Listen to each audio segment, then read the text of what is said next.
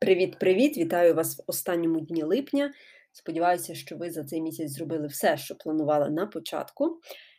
І сьогодні мені хотілося б поговорити трошки про мистецтво фокусування.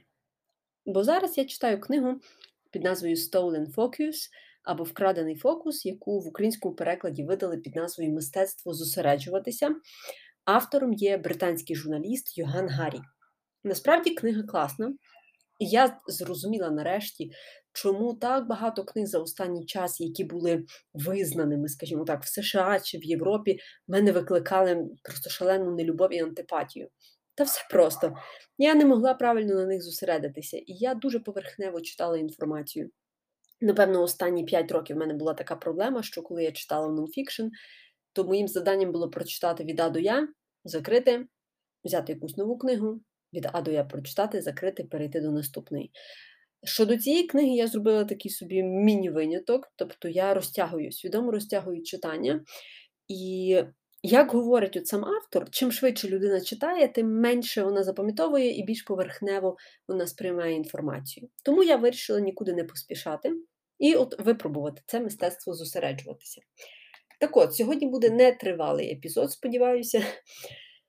І мені хочеться за, зацитувати, або навіть не зацитувати, а швиденько вам перерозповісти історію автора, який впіймав себе на тому, що він постійно ходить розфокусований, йому важко сконцентруватися на одному занятті упродовж більше як п'ять хвилин, його постійно всі відволікають, він переживає, що не буде встигати за сучасним світом. Одним словом, автор переживає типові симптоми людини двадцять першого століття. І я теж колись була і зараз відчуваю себе так, як цей автор, бо мене інколи лякає, як легко мене здатні відволікти якісь зовнішні фактори. Як, наприклад, прийшло сповіщення на Viber, рука тягнеться до телефону, аби перевірити, або ж е, раптом мені думка спадає, е, приходить така, М, а цікаво, чи ця ось блогерка, чи цей блогер завантажив нове відео на YouTube? І все, я тягнуся рукою одразу до Ютубу, але вже, на щастя, я видалила з свого телефону всі соцмережі, лишила тільки Viber, Telegram. Сама видалилася вже давно із Фейсбуку, в Інстаграмі мене немає. Тобто я створила, скажімо так, максимальну недоступність себе для соцмереж. Але чи цього достатньо, аби вернути собі фокус? Ну, увагу. Фокус, скажімо так. Як говорить автор, насправді ні. Тому що, аби видужати від втрати уваги, недостатньо просто елімінувати усі відволікальні чинники. Це всього лише створить порожнечу. Але що нам треба? Це заповнити ось цю порожнечу тим, що сприяє станові потоку. Пам'ятаєте про таку річ, як стан потоку? Один відомий американський психолог і дослідник угорського походження Мігай Чіксентмігай винайшов цей термін «потік». Це коли ви займаєтеся чимось, що настільки захоплює всю вашу увагу, що ви забуваєте про час навколо, про людей навколо, про все, що відбувається навколо. Дуже яскраво це можна побачити на прикладі митців, які можуть малювати днями і ночами, не відволікаючись, не виходячи навіть з дому. Інколи навіть не перериваючись на їжу. Ось це стан потоку. Так от, для того, аби віднайти цей стан, автор на три місяці вирішив взяти такий тотальний детокс. Він купив собі старий кнопковий телефон без доступу до інтернету. Він позичив у друга старий, такий вже, як кажуть, доходяжний лептоп, аби на ньому друкувати книгу. І на три місяці він вирушив у таке місто Провінстаун. Тобто він саме з Британії, Провінстаун, ой, зараз вже не згадаю, напевно, в Америці. Але факт того, що він орендував таку хатинку на березі моря чи то океану. І, що головне, він взяв з собою купу книг, які планував прочитати. Аби зараз не спойлерити, чим закінчилась його мандрівка, бо книжка насправді дійсно цікава, просто хочу сказати про одну річ, яка мене вразила. Він пише, що коли минуло три місяці перебування в Провінстауні, він написав дев'яносто дві тисячі слів своєї книги. І, власне, він потім ще, як пише, в один із останніх днів перебування в Провінстауні він поставив свій стілець в океан, сів, так, щоб вода ледь-ледь торкалась його п'ят, і читав «Війну і мир». В англійському перекладі, насправді, ця книга займає три томи.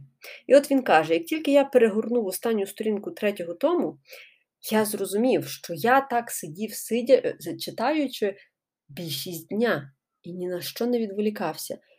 І потім, як він каже, я усвідомив раптом, він повернувся. В українському перекладі, я, я ж не знаю, як, до речі, переклали цю фразу, але в англійському це звучить так. It came back. My brain came back. Тобто, він повернувся, мій мозок повернувся. Ця фраза мене трошки розвеселила, але і водночас змусила задуматися. А де мій мозок зараз? От чи він дійсно належить мені? Бо насправді я відчуваю, як все більше і більше зовнішніх факторів просто розривають мозок на частини, не даючи мені сконцентруватися. І я пригадую ті прекрасні моменти в дитинстві, коли мені було тринадцять-чотирнадцять, і я сиділа в бібліотеці три, чотири, п'ять годин поспіль, пишучи реферат про якогось письменника, бо ще не було доступу до інтернету. Або коли я могла піти із подругою на річку, і ми там брали таку спеціальну ніби як накривачку на траву, клали і лягали і читали книжки. І це тривало дві-три години. Тобто нас нічого не відволікало, у нас не було інтернету, не було мобільних. І це було так прекрасно. І я пригадую, що в мене ніколи не було проблем із виконанням домашніх завдань, з уроками. Ну, тобто мене завжди тягнуло до того. А тут раптом я себе ловлю на думці, що от зараз, коли мені тридцять, мені важко змусити себе виконувати домашні завдання з французької. От справді важко. Можливо, це вплив спеки, я не знаю. Але мене постійно щось відволікає. От справді. Як підрахували соціологи, приблизно в середньому типового американського робітника відволікають раз на три хвилини. Але для того, щоб повернутися у той стан, в якому він був до відволікання, йому, знаєте, скільки треба? двадцять три хвилини. Тобто, щоб вернутися в той рівень продуктивності, який був до початку відволікання. Так от, до чого я веду? Головний рецепт, як то кажуть, як можна собі повернути увагу, це привчити себе до монотаскінгу. Всі знають поняття мультитаскінгу. Я ж говорю про старий, добрий термін, монотаскінг або однозадачність, коли ви робите одну справу за один раз.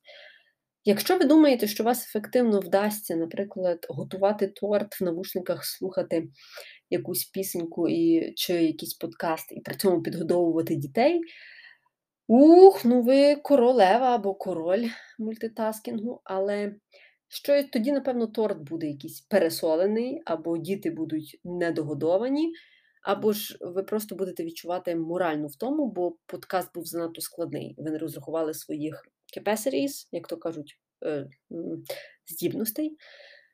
Тому, що рекомендує автор?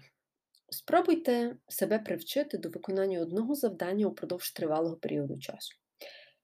Дуже хороше тренування – це довга книга. От зараз я себе змушую, дійсно змушую братися за довгі книги. Зараз в мене на черзі от лежить три художні книги. Сподіваюся, що я таки їх почну читати. Але чом би й не почати із того самого Толстого «Війна і мир». Ух, ну це вже такий солідний виклик, але якщо хтось не хоче читати російських письменників, можу вас зрозуміти, звісно, ясна річ. Візьміть збірник творів Лесі Українки. Чи візьміть ту ж саму Софію Андрухович, її книгу «Амадока». От спробуйте собі такий поставити виклик. Чи впораєтеся ви із восьмистами сторінками книг? Ну, зокрема, от «Амадока» має десь приблизно вісімсот. І ви побачите, що дуже повільно, крок за кроком, але ваша здатність фокусуватися буде повертатись, що, звісно, не може не тішити. Тому я дякую, що ви фокусувалися на цьому епізоді вже дев'ять хвилин. Сподіваюся, що попереду буде меганасичений, спокійний, переможний серпень. І ми з вами почуємося вже дуже-дуже скоро. Всім па-па!